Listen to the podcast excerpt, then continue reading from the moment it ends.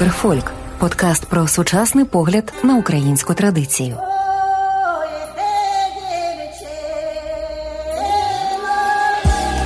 Усім привіт! Я Захар Давиденко, і це мій подкаст Укрфольк. Тут ми будемо говорити простими і зрозумілими словами про український фольклор, без шароварщини, стереотипів та містифікацій. Підписуйтесь на подкаст Укрфольк і відчуйте вайб української традиційної культури.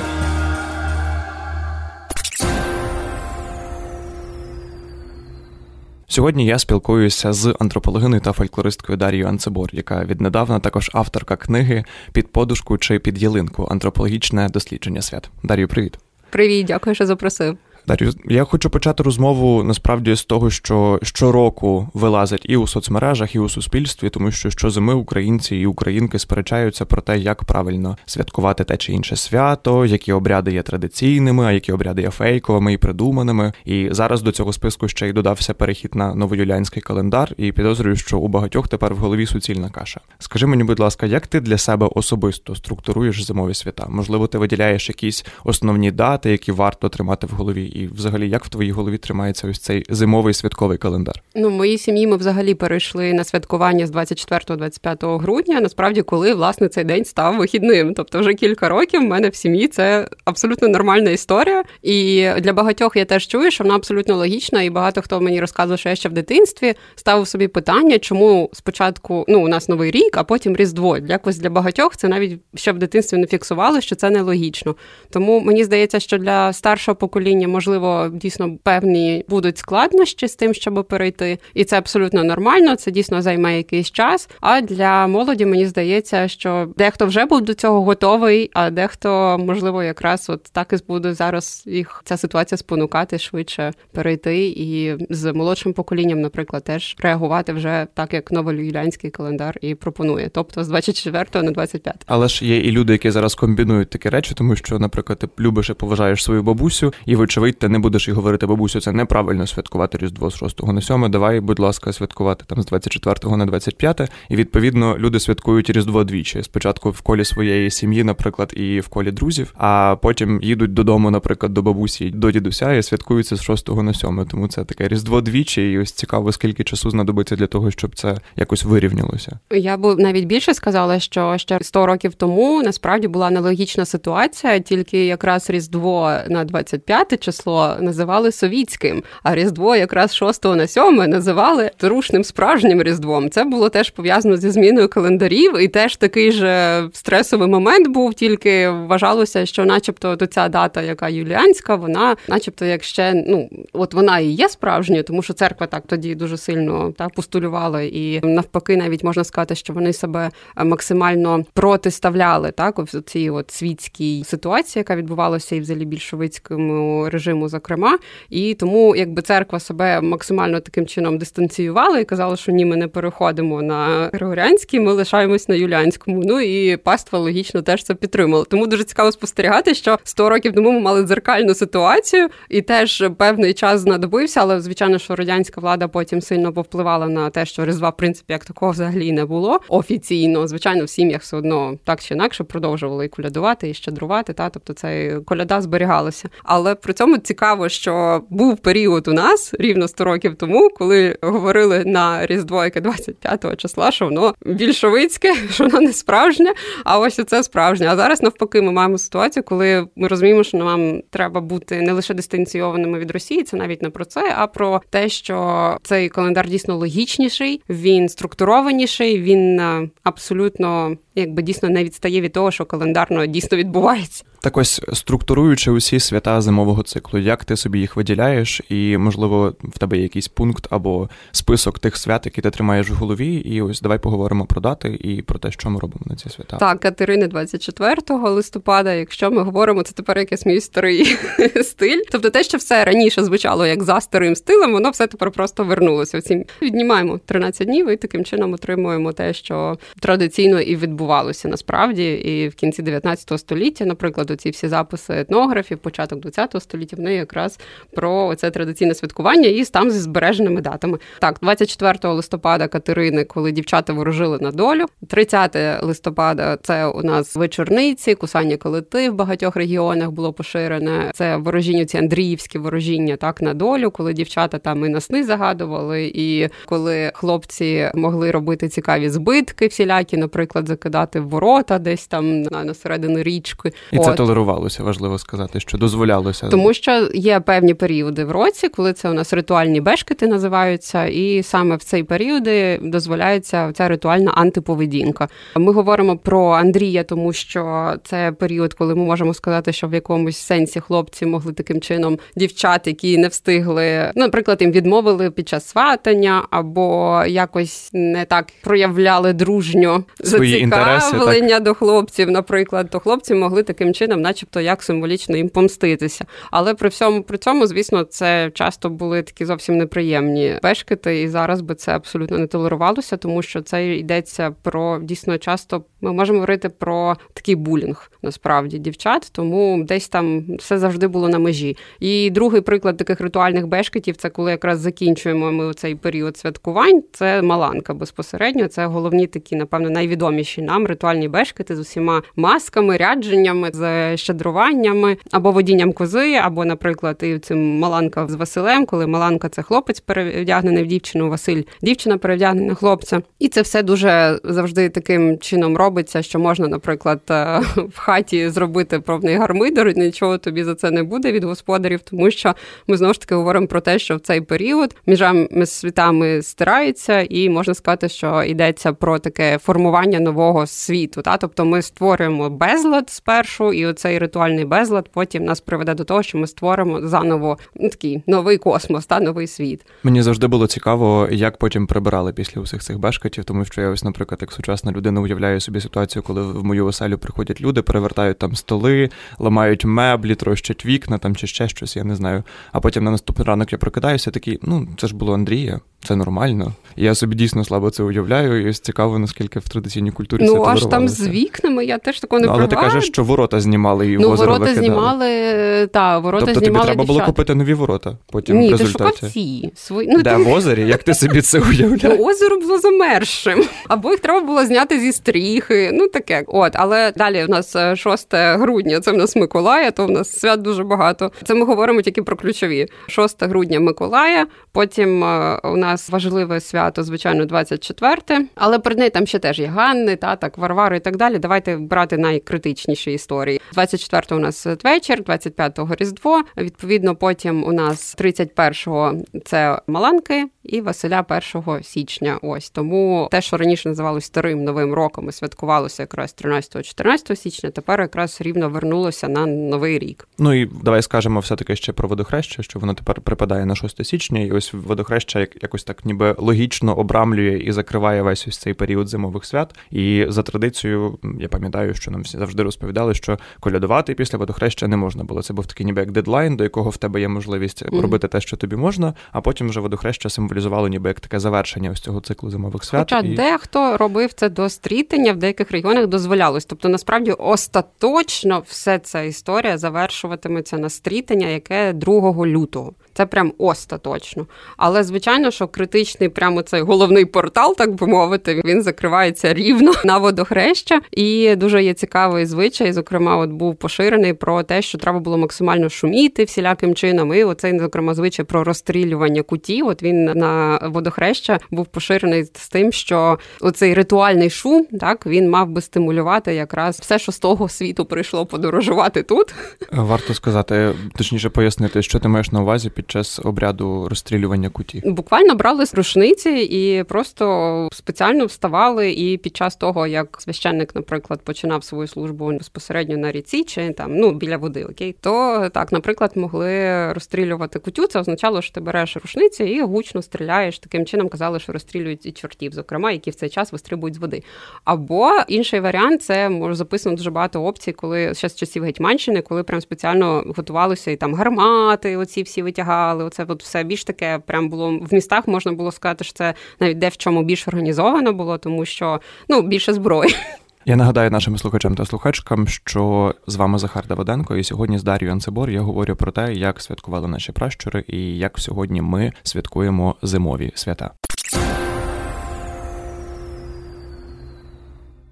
Ми знаємо, що довкола українських зимових свят за останні роки утворилося дуже багато міфів. Сучасне міфотворення це дуже цікаво і дуже потужно, тому що зараз будь-хто може зайти в інтернет, створити сторінку, написати статтю, подати її як правдиву інформацію. І відповідно довкола традицій дійсно починає формуватися багато фейків і міфів, і дуже важко це все діло якимось чином верифікувати і проаналізувати, якщо в тебе немає відповідного фаху. І часто навіть дослідники і дослідниці, які допомагають певним медіа писати такі ось матеріали, вони, наприклад, не дають першоджерела або не говорять, звідки вони беруть той чи інший запис, наприклад, колядки, щедрівки або згадки про якусь традицію. Вочевидь, часто вони послуговуються своїми якимись, наприклад, експедиційними записами, але тим не менше, ти ніколи не можеш бути певен на 100%, що це правдива інформація, і тобі не брешуть. Тому я хочу поговорити з тобою, як з авторкою книжки під подушку чи під ялинку, і спробувати принаймні проговорити головні зимові свята і зрозуміти, де правда, а де видумане.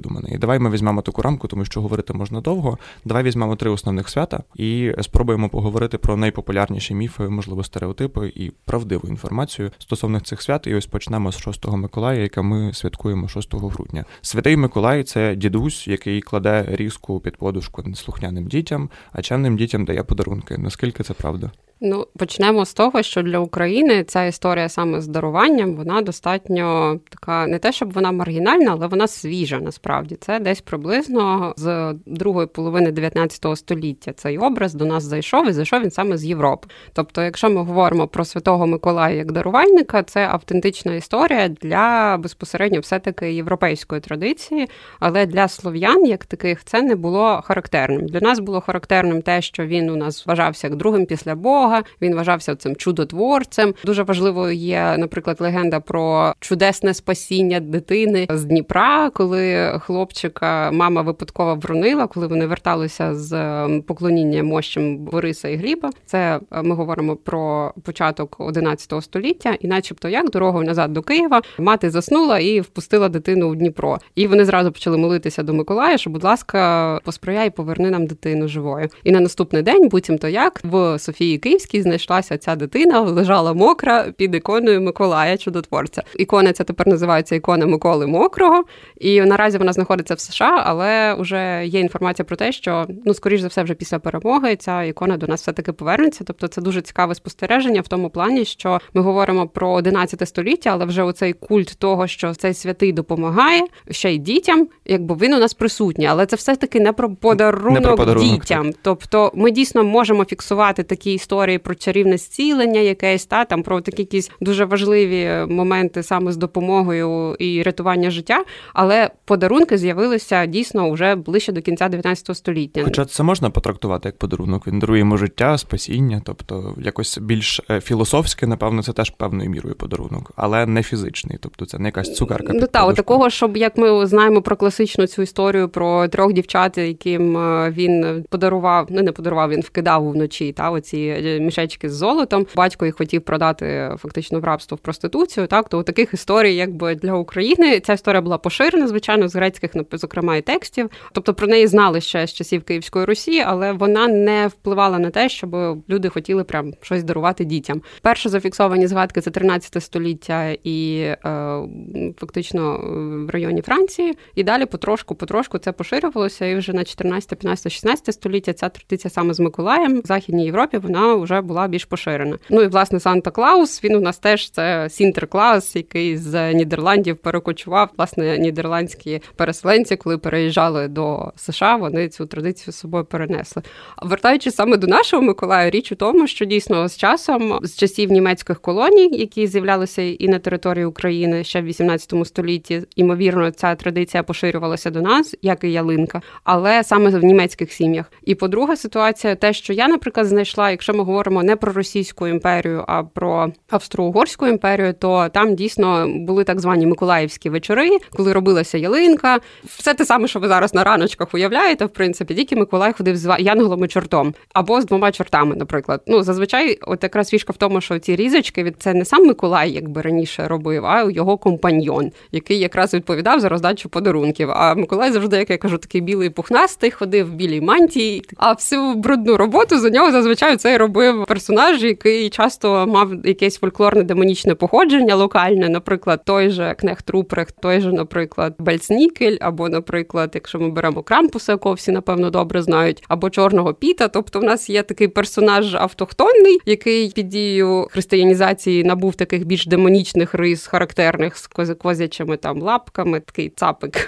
Став більше схожий на чорта, ти маєш на увазі. Але там вивернутий кожух у нього, так, і ці різочки, відповідно. Тобто він якраз відповідає, начебто, за всю брудну роботу і неприємну, а Миколай за всю позитивну. Ну і власне в Україні теж таке було, тому що чорти і янголи відповідали за оці моменти. А Миколай би їм повідомляв, що саме якій дитині робить. Але загалом це теж популярна історія в багатьох народів світу, коли умовно якийсь святий, так або супергерой, давай назвати його так, який щось робить. Він завжди має помічників, тому що він один не впорається. І тут вже і згадуємо того самого Санта Клауса, в якого була там зараз, якщо дивитися на всі ось ці такі вже насправді мас-маркетівські легенди, але тим не менше в нього була там ціла фабрика, ці ельфи, які йому допомагають, які виготовляють ці всі подарунки. І він їх, звісно, можливо, і розвозить, але він не робить цю всю роботу повноцінно. Тобто йому треба якась допомога для того, щоб охопити весь світ. Так, і власне, от з Миколаєм дуже цікаво подивитися, що взагалі первинно, якщо ми подивимося, то ті сім'ї, які були в Російській імперії, і трошечки все-таки впроваджували це, то у них все-таки було теж якісь західноєвропейське коріння. Наприклад, Зінаїда Тулуб, яка проживала в Києві, це була письменниця. Вона згадувала про те, що її бабуся була французького коріння, і якраз бабуся впроваджувала цю традицію зі святим Миколаєм. Тобто, насправді для Російської імперії цей персонаж саме Миколай, який дарувальник, він не характерний, тому він і не прижився, тому і був потрібен з часом. Все таки виробився цей Дід Мороз, тому що не характерно для цього святого саме на цій території, якби у східних слов'ян, робити саме такі речі. Це все-таки більш маргінальна була історія. І в багатьох регіонах з тої ж Росії, якщо подивитись, це дійсно не прижилося. Але в нас прижилося, і відповідно виникає питання, коли український святий Миколай почав носити подарунки. Це кінець 19 століття, початок 20 століття, і ми знову ж таки говоримо лише про західну Україну, тому що про ці західні регіони, які були більше під впливом Австро-Угорщини, або ми говоримо також про ті регіони, які мали контакти з німецькими колоніями безпосередніми, та, наприклад, і могли бачити там, якщо типу достатньо тісний був зв'язок, тому що в деяких випадках ми говоримо про те, що такі німецькі поселення були більш такими, якби закритими і не сильно комунікували там активно, та там з українськими сусідніми селами, а десь менше. Але все-таки так чи інакше говорити в основному потрібно про це явище миколаївських вечорів на межі століть. Там ще цікава ситуація, що ну, як такого Миколая, фактично його радянська влада в там 20-х роках заборонити не могла, бо його якби не було. Був Дід Мороз.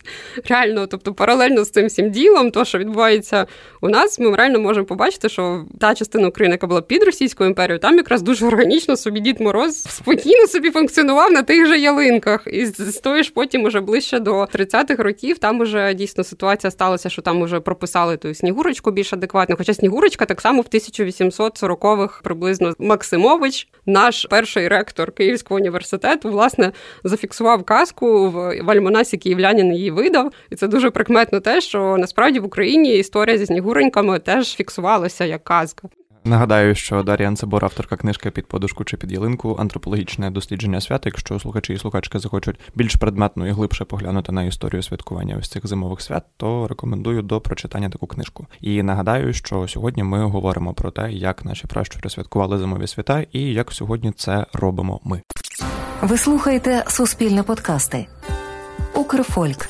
Подкаст Захара Давиденка, ведучого Радіокультура. З Миколаєм досі є ось це відкрите питання про те, як же ж все ж таки святкували. Якщо ти говориш, що ось, наприклад, це пізнє явище, яке почало поширюватися по всій території України в кінці 19 столітті, спочатку тільки на заході України, але потім я так розумію, що це все ж таки розрослося і по всій території України, тому що вже я, наприклад, будучи дитиною, отримував подарунки під подушку, моя мама отримувала подарунки під подушку. І як взагалі традиційно відзначали День Святого Миколая? Зараз спершу це вернусь до цього моменту, що в принципі річ у тому, що, по-перше, в діаспорі Миколай лишався як активний дарувальник, і по-друге, в принципі, незважаючи на те, що був період, коли він був якби офіційно фактично нівельований і заборонений, а Дід Мороз перейняв на себе ці функції і зберігався як головний дарувальник, але на новий рік. З Миколаєм ми бачимо цікаву ситуацію, що дійсно в окремих сім'ях цю традицію зберегли, і там, наприклад, в 40-х, 50-х продовжували. Так, тобто, коли ви знаходили подарунок саме під подушкою, нічого складного, якби технічно не було в тому, що Миколай це зробив вдома, і цей подарунок лишився зі знанням, якби вдома, можна сказати так. Да? Тож це була досить закрита, могла бути сімейна традиція. Але прям поширювати її знову почали ближче до кінця 80-х років, коли, начебто, як згадували про те, що це був давній звичай, який.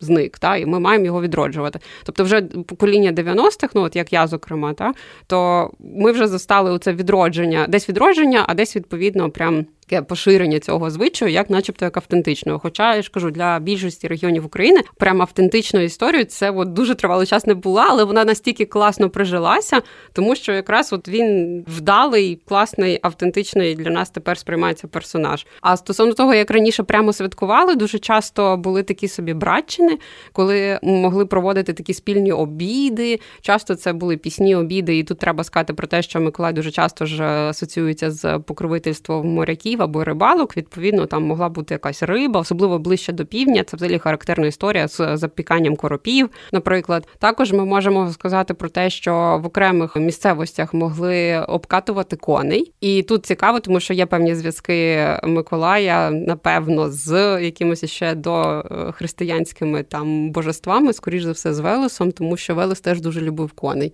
і взагалі худобу. І дуже багато є е, такої, можна сказати, приказок, які стосуються погоди, і, начебто, як зима починається саме справжня зима, саме на Миколая. Тому що, е, якби як кажуть, що Варвара е, та мостить, як там у нас Сава кує. А цей забув Миколай забиває, тобто означає, що остаточно оця дорога зимова, вона вже як кажуть, вона вже устаканюється, да? типу, от вона вже замерзає настільки, що можна і через річки проїхати, та, і через е, поля спокійно вже їздити, тому що вже ніяких все там, ну тобто більш-менш вона... стабільно все починає. Так, так. От вважалося саме, що Миколай відповідає за такі справжні, що він вже заковує оці мости. От казали навіть так, та що він мости заковує, тому що от уже все тепер справжня зима, і, начебто, як холодно буває від Миколая до Миколая, тобто від зимового Миколая і до весняного Миколая можуть бути морози. А після весняного Миколая вже морозів не буде. Це на 9 травня. Давай рухатися далі. У нас є ще два свята, про які варто поговорити. І будемо говорити далі про Різдво. Ми будемо святкувати його з 24 на 25 грудня, тобто 24-го у нас святвечір, 25-го власне Різдво. І так само щороку соцмережі вибухають скаженими дискурсами стосовно дідуха, стосовно павука, стосовно того, чи це українські традиції, наскільки вони українські. Багато хто е, постійно сперечається стосовно того, що це традиція більш західного регіону, і не варто його тягнути на центральну Україну. Потім всі починають говорити, коли ж палити цих дідухів, і взагалі коли колядувати, і чи треба колядувати, а коли щедрувати. Яка різниця між колядками і щедрівками? Загалом дуже багато усяких таких питань. Вони щороку виринають і починають якось збурювати українське суспільство. Тому давай спробуємо коротко сказати основне про українське різдво, яке ми святкуємо з 24 на 25 грудня. По-перше, якщо вам дійсно дуже дуже хочеться знати, як святкували в вашому регіоні, то треба розуміти, що в Україні дуже багато різних етнографічних регіонів, і кожен регіон по-своєму унікальний. Відповідно, найпростіше, що вам треба зробити, це знайти етнографів кінця 19 століття, скоріш за все, або початку 20 століття, і подивитися, тому що що, що, а от Різдво, Великдень, весілля це такі речі, які Те, що повторювалися щороку. І, і записувалися дійсно досить гарно і точно зафіксовано. Тобто, незалежно від того, де б ви жили, скоріш за все, це гарно записано. І тому просто пошукайте, відповідно, наприклад, або Ящуржинського, або Ястребового, або там Іванова, або ще там купу інших дуже відомих особистостей. І перед тим як вступати в дискусію у Фейсбуці про те, з якого зерна робилася куття.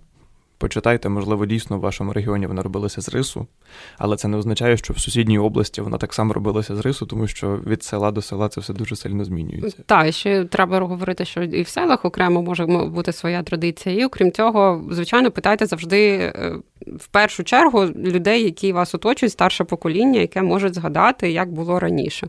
От тому от, тут в першу чергу треба так е, робити. Там десь етнографічні джерела, і тут безпосередньо ваш е, найближчий інформант е, з дідухами або дідом, або снопом, або колідником, і там ще багато інших назв. Ситуація така, що він дійсно міг виглядати дуже по-різному, бо зараз така, навіть коли записуєш ці записи, їздиш етнографічні, то багато хто каже: ну у нас от такого красивого не робили з цими трьома ножками. Це от, от як на західні. Отак от часто люди кажуть, десь там з там Полісся, наприклад, тому що вони е, звичайно бачать, наскільки зараз це дійсно вже мистецтво, і це теж треба розуміти, що в далеко не всіх регіонах робили аж настільки вишукані дійсно такі от форми цього дідуха. Дуже часто це буквально просто був сніп, обв'язаний, наприклад, червоною стрічечкою, і все. Реально, от навіть е, художні ну, роботи художників кінця 19 століття, ви можете подивитися, що теж часто показують буквально просто сніп, який просто зв'язаний, і все. От е, не обов'язково з нього там якісь фенсі робили їм такі красивенькі, якісь е, доданки і там триножки і так далі. Але часто це знову ж таки, часто це йдеться. Що цей сніп може бути з міксу культур, тобто це може бути ячмінь, наприклад, пшениця, жито, овес і так далі. Може бути таке, що це переважно буде овес, але знову ж таки залежить від регіону і залежить від того, ну які значення хто там безпосередньо вкладав. Сьогодні щоразу більше і більше я чую тезу про те, що дідух це адекватний український е, аналог ялинці. І мені здається, що тут варто сказати про те, що дідух не може замінити ялинку, і це по суті трошки різні образи. І давай поговоримо ось ще в такому напрямку. Бо ем, теж була теза про те, що давайте на Софійській площі замість головної ялинки ставити головного дідуха. Мегадідух. Мегадідух. Хоча я б дійсно на це подивився. Мені здається, що це було б як мінімум ефектно, але чи це правильно? Мені здається, що ми повинні розуміти, що окрім того, що українці далеко не всі були тільки селянами, так е, ну дійсно завжди було бажання певне і е, містян, наприклад, наслідувати культуру, яку вони там бачили, читали в книжках, тих же, наприклад, в різдвяних оповіданнях і хотілося оцю дійсно так вестернізовану історію собі відтворити. Тому ялинка дійсно до нас зайшла як насправді подарунок для дітей, фактично.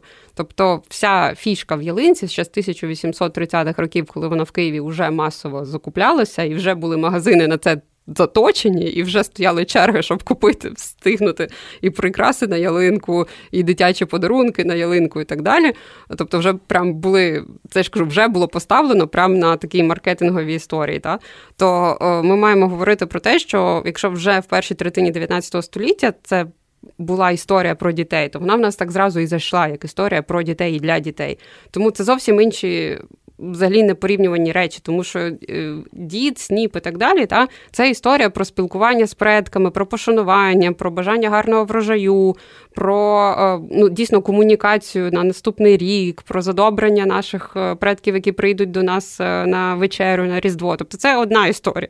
Ялинка, конкретно, яка прийшла до нас, це реально історія про те, що я хочу зробити подарунок своїй дитині. Я хочу, щоб дитина була щаслива. Тобто, це взагалі абсолютно непоєднувані речі. Тому що, якщо ми побачимо, то первинно, взагалі, як з'явилася історія про те, що хто має приносити ялинку, от власне так і виник той же Дід Мороз, і той же Миколай у нас як явище свого часу.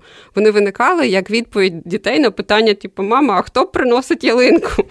Ну тому що вона чарівним чином з'являлася, і там дуже багато описів про те, як дітей просто могли закривати в кімнаті на цілий день. В цей час, типу, вони чули, що щось відбувається, але не могли зрозуміти, що.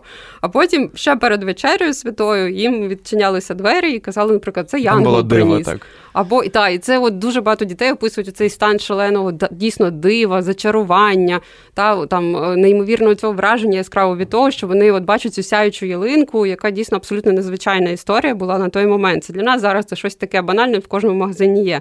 А тут у нас це абсолютно унікальний момент, і все, що на ялинці, це твоє.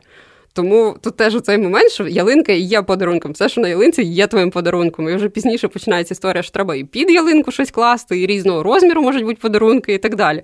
Але первинно, тобто, ну це абсолютно в нашій історії, це абсолютно непоєднувані два, це абсолютно різна історія. І дуже цікаво подивитися, що і для селянських дітей, сільських дітей, це теж було по-своєму цікаво. І дуже багато є спогадів про те, що пан, ну, панські да, ці садиби, наприклад, вони організовували дві ялинки і для своїх дітей, і для дітей, от таких, от, які з села бо приходили на наступний день на Різдво, і вони приходили колядувати, і їх вже запрошували, наприклад, та дивіться, там з ялинки щось собі візьміть.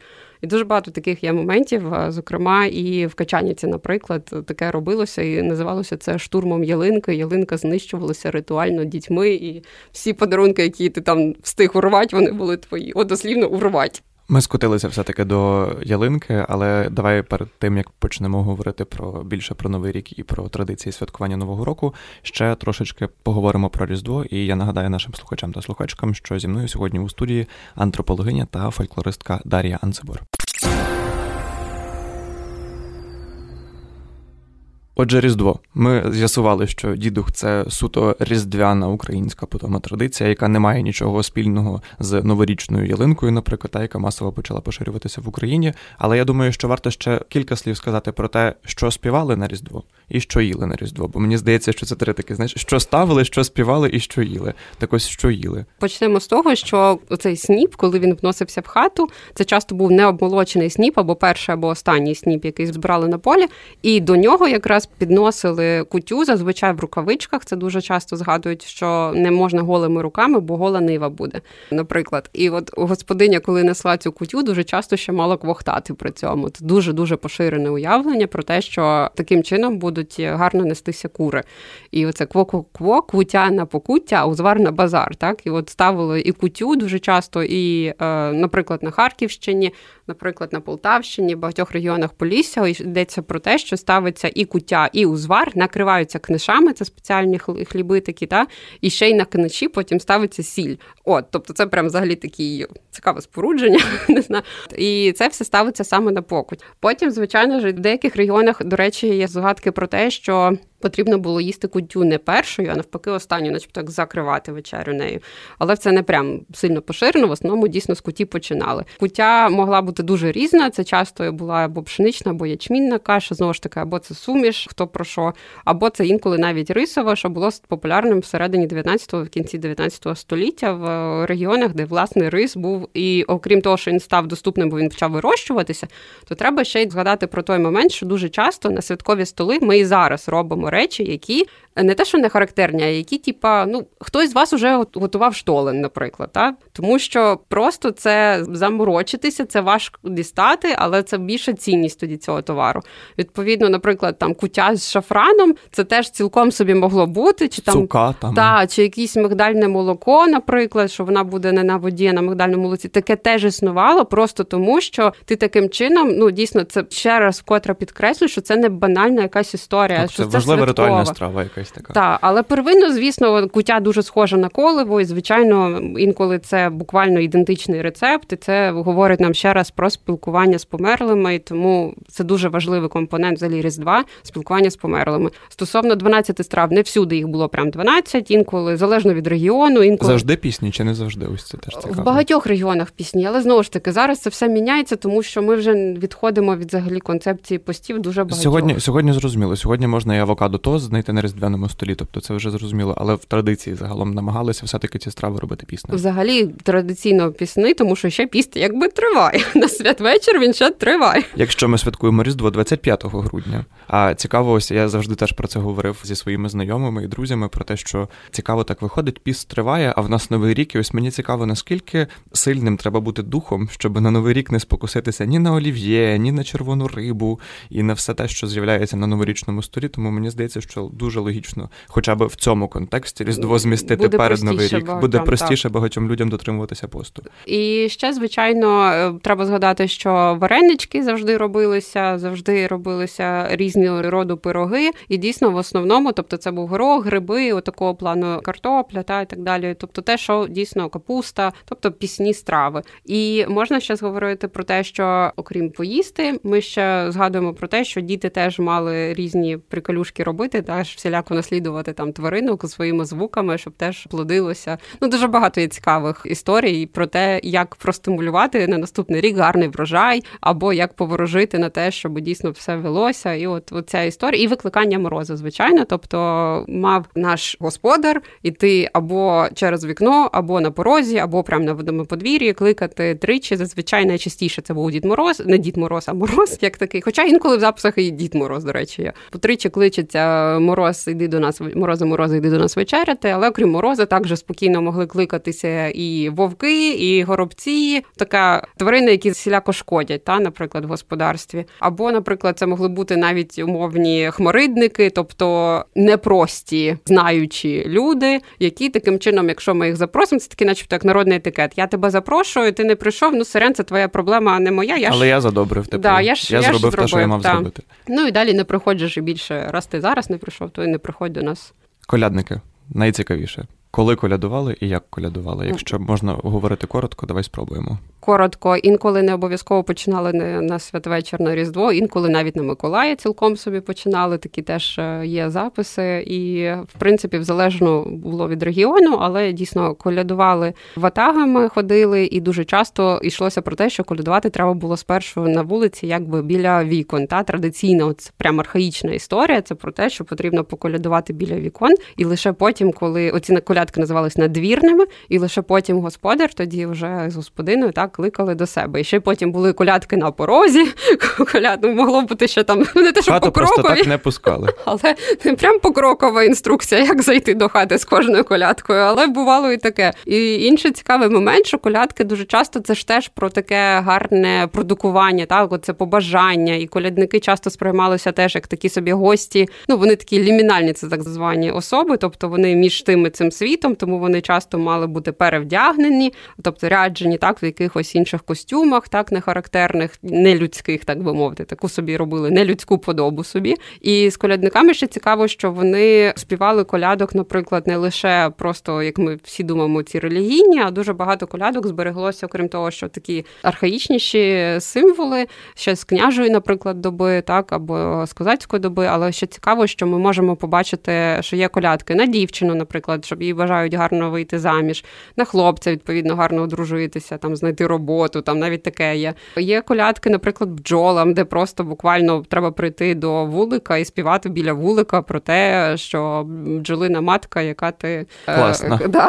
як ти врятувалася від там голуба, наприклад, і води там, ну, наприклад. Або, наприклад, навіть є колядки волам, колядки коровам, коли ходили прямо у хліви, там теж співали. Тобто дуже важливо було зрозуміти, що ми зараз думаємо, що це виключно в більшості християнська історія, але насправді є колядки, які дійсно зайшли до нас з європейською традицією саме того ж вертепу, та, наприклад, і дійсно поширювалися через співаники, зокрема через духовні різні семінарії. Але при цьому цьому народні колядки, от прям народні народні, вони дуже часто от, буквально про те, що я не забуду нікого живого в мене в господарстві. І, і всім я, подякую. Я навіть так, я всім побажаю гарного наступного року, включно з бджолами, включно із своїми там овечками і так далі. Ну і якщо ще трошки глибше копнути, то є ще такий жанр колядок, який називається космологічні колядки, і там взагалі не згадується Ісус, Бог, і вся ось ця церковна історія там взагалі не присутня. Там співається про те, як створюється світ, і це умовно якийсь простір,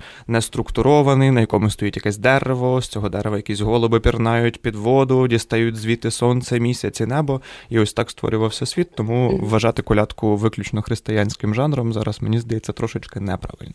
Та просто що ці космогонічні знову ж таки тут цікаво ще раз згадати і наголосити на тому, що власне так і є, що в цей час носії традиційної культури і уявляли, що світ створюється пере так. Він створюється по-новому. І такого плану тексти, і побажання, віншування. Ці всі вони теж мали стимулювати і створення гармонійного наступного року. Дар'я, в нас лишається новий рік. Ми будемо його святкувати 31 грудня. Ми тепер позбавилися старого нового року. Це було моє улюблене свято. Після нового року був старий новий рік, і це завжди було дуже смішно і потішно. Але цього року в нас і усі наступні роки потім буде тільки новий рік. Ми його святкуємо 31 грудня.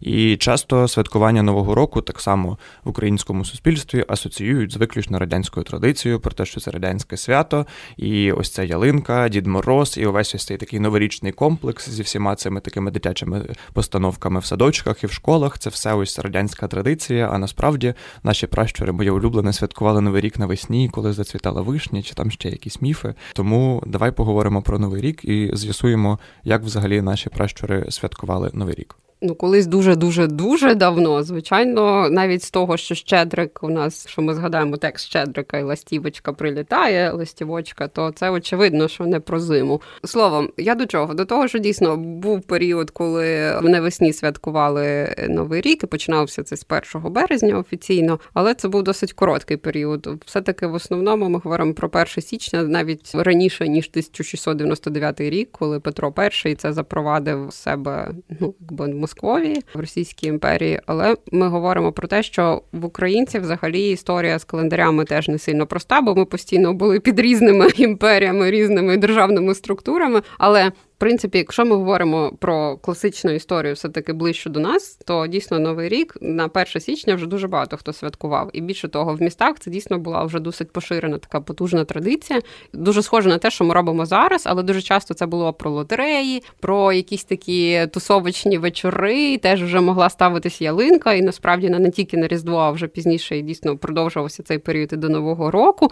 І ялинка могла якраз бути класним приводом задонатити. Ну тобто, наприклад, влаштовувала проводилася якась благодійна лотерея, і люди збиралися на умовні нашими словами. Це якийсь концерт, тобто запрошувалися якісь музиканти, запрошувалися на бал. Бал міг бути костюмованим, міг бути тематичним. І це, от ми говоримо про навіть 1850-ті роки, де цілком собі люди вже тусили, але при цьому ще й квиток скількись там коштував, і потім ці кошти йшли, наприклад, на купівлю подарунків, там, наприклад, для сиротинців. Отакого плану історії були дуже поширеними в містах і реально активними. Але при цьому, якщо ми говоримо про сільську традицію, там, звісно, там було щедрування, маланкування це інша історія. Я тобі дуже дякую за цю розмову. Я нагадаю, що зі мною була антропологиня та фольклористка Дар'я Анцебор, е, яка також є авторкою книги під подушку чи під ялинку Антропологічне дослідження свят. Я бажаю всім нашим слухачам та слухачкам гарно відсвяткувати цьогоріч, залишатися на радіо Культура і вірити у Збройні Сили України. Слава Україні! Укрфольк подкаст про сучасний погляд на українську традицію.